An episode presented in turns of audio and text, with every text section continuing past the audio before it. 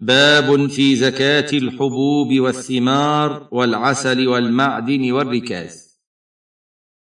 قال الله تعالى يا أيها الذين آمنوا أنفقوا من طيبات ما كسبتم ومما أخرجنا لكم ومما أخرجنا لكم من الأرض. الآية والزكاة تسمى نفقة كما قال تعالى والذين يكنزون الذهب والفضة ولا ينفقونها في سبيل الله. الآيات. أي لا يخرجون زكاتها. الصفحة الستون والمئة. وقد استفاضت السنة المطهرة بالأمر بإخراج زكاة الحبوب والثمار وبيان مقدارها. وأجمع المسلمون على وجوبها في البر والشعير والتمر والزبيب.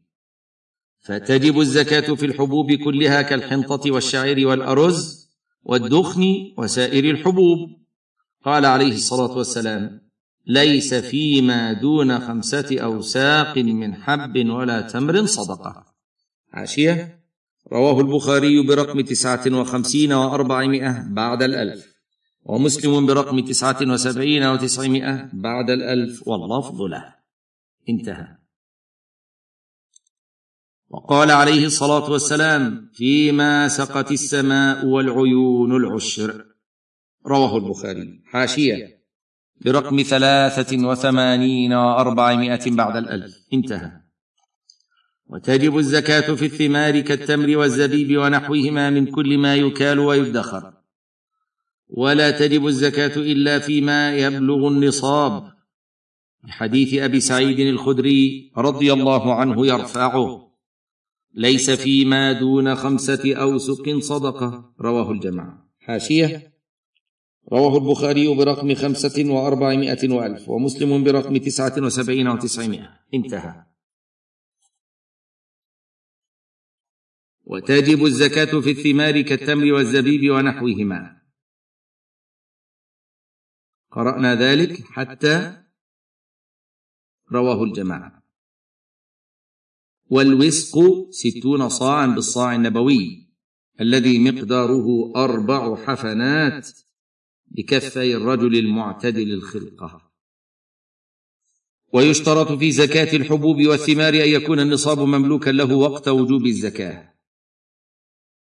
وهو بدو الصلاح في الثمر واشتداد الحب في الزرع. فيشترط لوجوب الزكاة في الحبوب والثمار شرطان الأول بلوغ النصاب على ما سبق بيانه. الثاني أن يكون مملوكا له وقت وجوب الزكاة. فلو ملك النصاب بعد ذلك لم تجب عليه فيه زكاة. كما لو اشتراه أو أخذه أجرة لحصاده أو حصله باللقاط. والقدر الواجب إخراجه في زكاة الحبوب والثمار يختلف باختلاف وسيلة السقي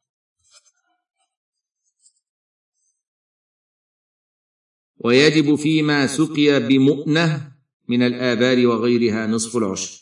لقوله صلى الله عليه وسلم في حديث ابن عمر وما سقي بالنضح نصف العشر.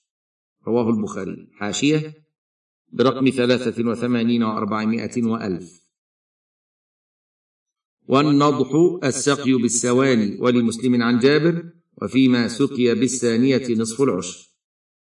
ووقت وجوب الزكاة في الحبوب حين تشتد وفي الثمر حينما يبدو صلاحه.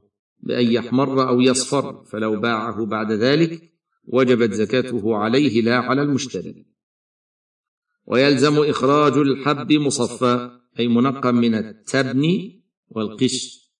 ويعتبر إخراج الثمر يابسا لأن النبي صلى الله عليه وسلم أمر بخرص العنب زبيبا وتؤخذ زكاته زبيبا. كما تؤخذ زكاة النخل تمرا ولا يسمى زبيبا وتمرا إلا اليابس الصفحة الحادية والستون والمئة. وتجب الزكاة في العسل إذا أخذه من ملكه أو من الموات كرؤوس الجبال إذا بلغ ما أخذه نصابا. ونصاب العسل ثلاثون صاعا بالصاع النبوي. حاشية أي ما يعادل تسعين كيلو تقريبا. ومقدار ما يجب فيه هو العشر. وتجب الزكاة في المعدن لقوله تعالى أنفقوا من طيبات ما كسبتم ومما أخرجنا لكم من الأرض. والمعدن هو المكان الذي عدن فيه شيء من جوهر الأرض فهو مستفاد من الأرض فوجبت فيه الزكاة كالحبوب والثمار. فإذا كان المعدن ذهبا أو فضة ففيه ربع العشر إذا بلغ نصابا فأكثر. وإن كان غيرهما كالكحل والزرنيخ والكبريت والملح والنفط فيجب فيه ربع عشر قيمته. إن بلغت قيمته نصابا فأكثر من الذهب والفضة. وتجب الزكاة في الركاز وهو ما وجد مدفونا من أموال الكفار من أهل الجاهلية.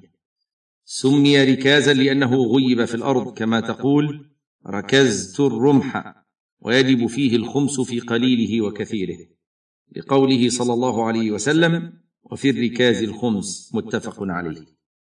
حاشية. البخاري برقم تسعة وتسعين وأربعمائة بعد الألف ومسلم برقم عشرة وسبعمائة بعد الألف. انتهى. ويعرف كونه من أموال الكفار بوجود علامة الكفار عليه أو على بعضه بأن يوجد عليه أسماء ملوكهم. أو عليه رسم صلبانهم فإذا أخرج خمسه فباقيه لواجده. وإن وجد على المال المدفون أو على بعضه علامة المسلمين أو لم يجد عليه علامة أصلا فحكمه حكم اللقطة وما أخذ من زكاة الركاز يصرف في مصالح المسلمين كمصرف الفيء.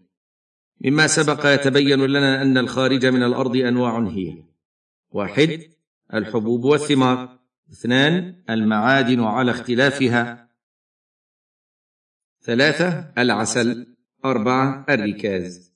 وكل هذه الأنواع داخلة في قوله تعالى أنفقوا من طيبات ما كسبتم ومما أخرجنا لكم من الأرض.